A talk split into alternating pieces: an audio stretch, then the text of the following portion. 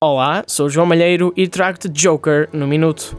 Joaquin Phoenix é Arthur Fleck, um aspirante a cómico de stand-up que sofre de riso patológico, um distúrbio que o força a rir-se, mesmo quando não quer. A vida de palhaço precário, ostracizado da sociedade e cuidador da sua mãe desabilitada fazem Arthur sentir-se miserável e irrelevante. O psíquico frágil do protagonista começa a atingir o limite e uma espiral de momentos negativos levará ao nascimento de um dos maiores super-vilões de sempre. Joker é um filme estrondoso, um retrato duro de mentalidades e vicissitudes da sociedade ocidental do século XXI. A viagem até o lado mais negro do ser humano é desconfortável e intensa, trágica e gloriosa. As danças, os risos, a postura, aquele sorriso, enfim, tudo o que Joaquin Phoenix alcança na sua atuação ficará para a história do cinema. É, sem dúvida, uma das melhores performances de sempre. Todd Phillips e Joaquin Phoenix criaram uma obra-prima.